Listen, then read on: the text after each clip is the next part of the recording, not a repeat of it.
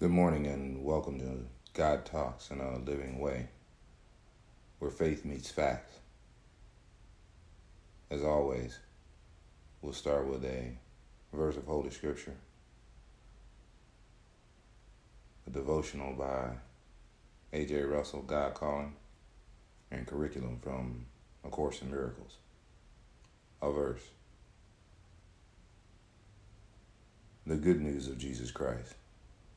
The message begins here, following to the letter the scroll of the prophet Isaiah.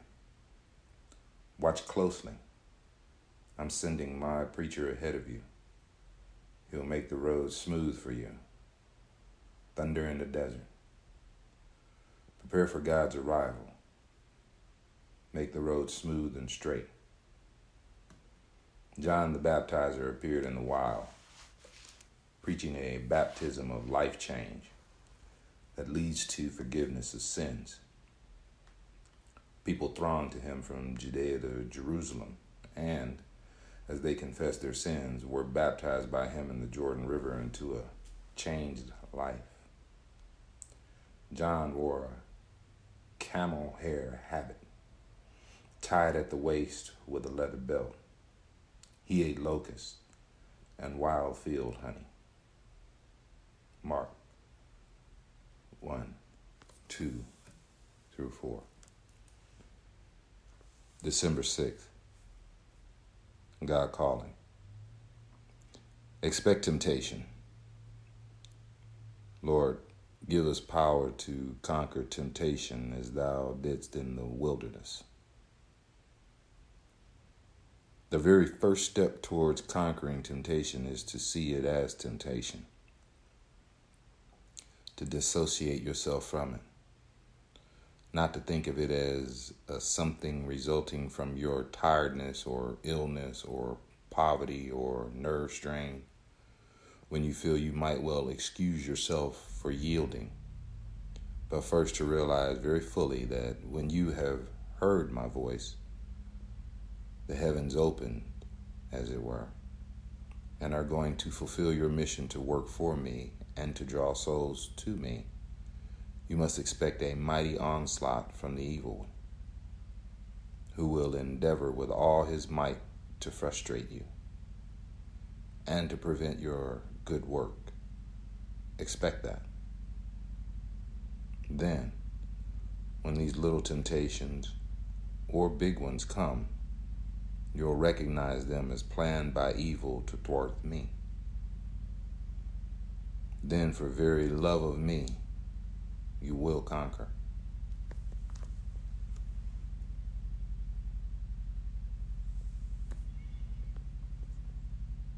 Section 6.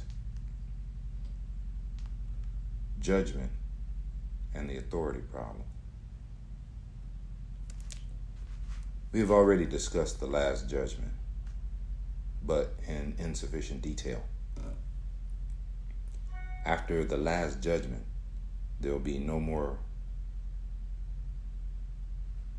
Judgment is symbolic because beyond perception, there is no judgment. When the Bible says, "Judge not that ye be not judged," it means that if you judge the reality of others, you will be unable to avoid judging your own.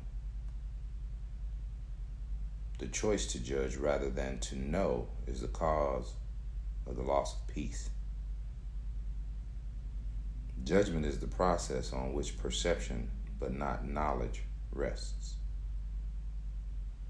I have discussed this before in terms of the selectivity of perception, pointing out that evaluation is its obvious prerequisite. Judgment always involves rejection. It never emphasizes only the positive aspects of what is judged, whether in you or in others. What has been perceived and rejected, or judged and found wanting, remains in your mind because it has been perceived. One of the illusions from which you suffer is the belief that what you judged against has no effect. This cannot be true unless you also believe that what you judged against does not exist. You evidently do not believe this, or you would not have judged against it. In the end, it does not matter whether your judgment is right or wrong. Either way, you are placing your belief in the unreal. This cannot be avoided in any type of judgment because it implies the belief that reality is yours to select from. You have no idea of the tremendous release and deep peace that comes from meeting yourself and your brothers totally without judgment. When you recognize what you are and what your brothers are, you will realize that judging them in any way is without meaning. In fact, their meaning is lost to you precisely because you are judging them. All uncertainty comes from the belief that you are under the coercion of judgment. You do not need judgment to organize your life, and you certainly do not need it to organize yourself. In the presence of knowledge, all judgment is automatically suspended. And this is the process that enables recognition to replace perception. You are very fearful of everything you perceive but have refused to accept. You believe that because you have refused to accept it, you have lost control over it. This is why you see it in nightmares, or in pleasant disguises in what seem to be your happier dreams. Nothing that you refuse to accept can be brought into awareness. It is not dangerous in itself, but you have made it seem dangerous to you.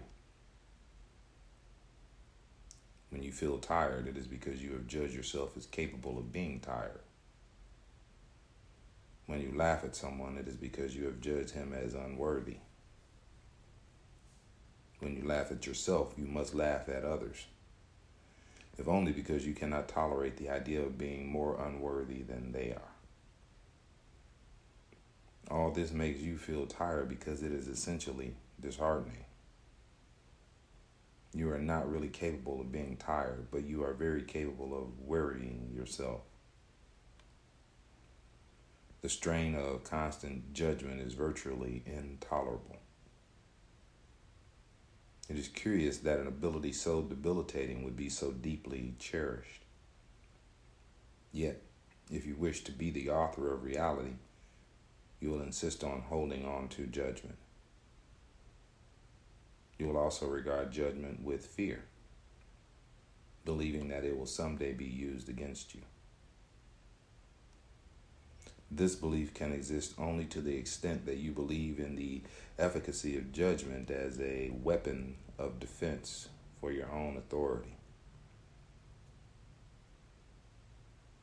God offers only mercy.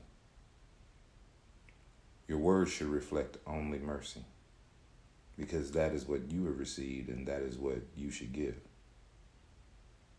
Justice is a temporary expedient, or an attempt to teach you the meaning of mercy. It is judgmental only because you are capable of injustice. I've spoken of different symptoms, and at that level there's almost endless variation.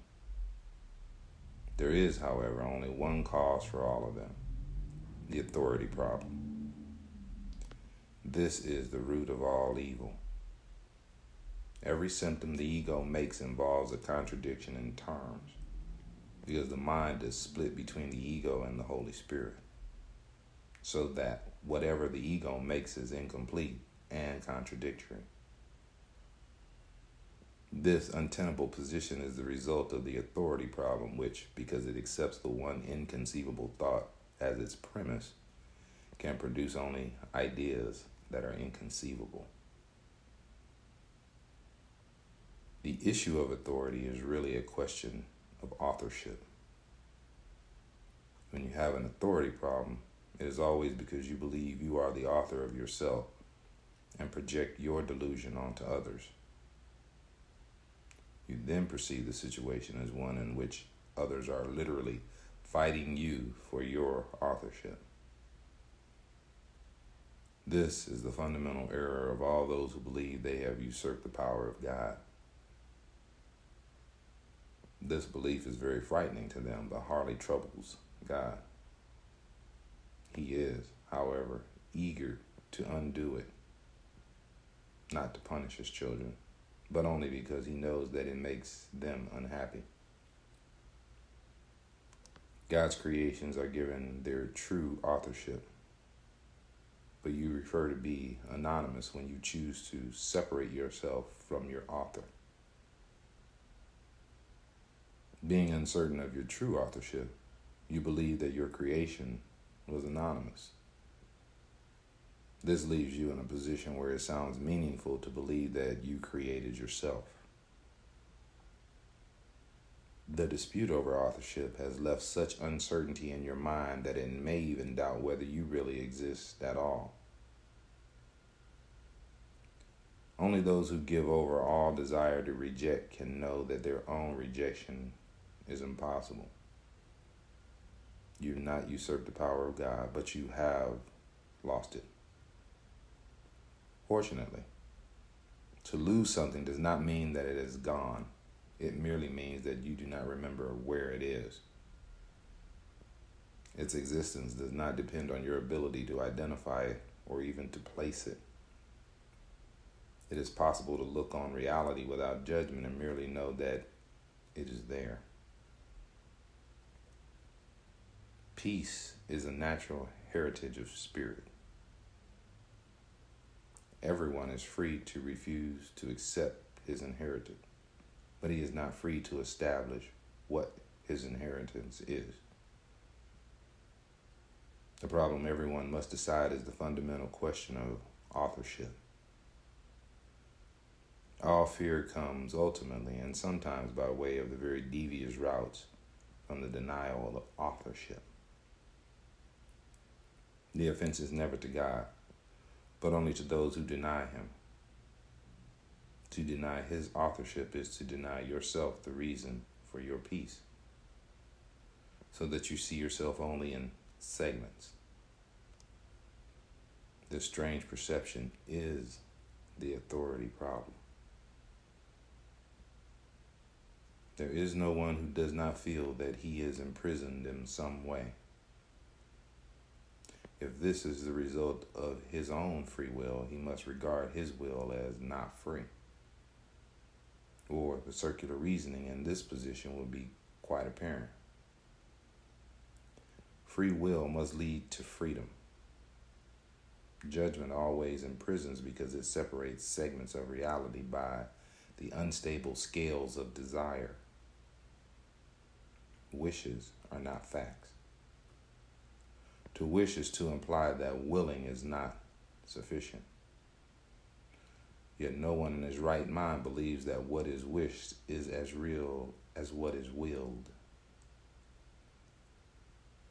Instead of seek ye first the kingdom of heaven, say, will ye first the kingdom of heaven. And you have said, I know what I am, and I accept my own inheritance.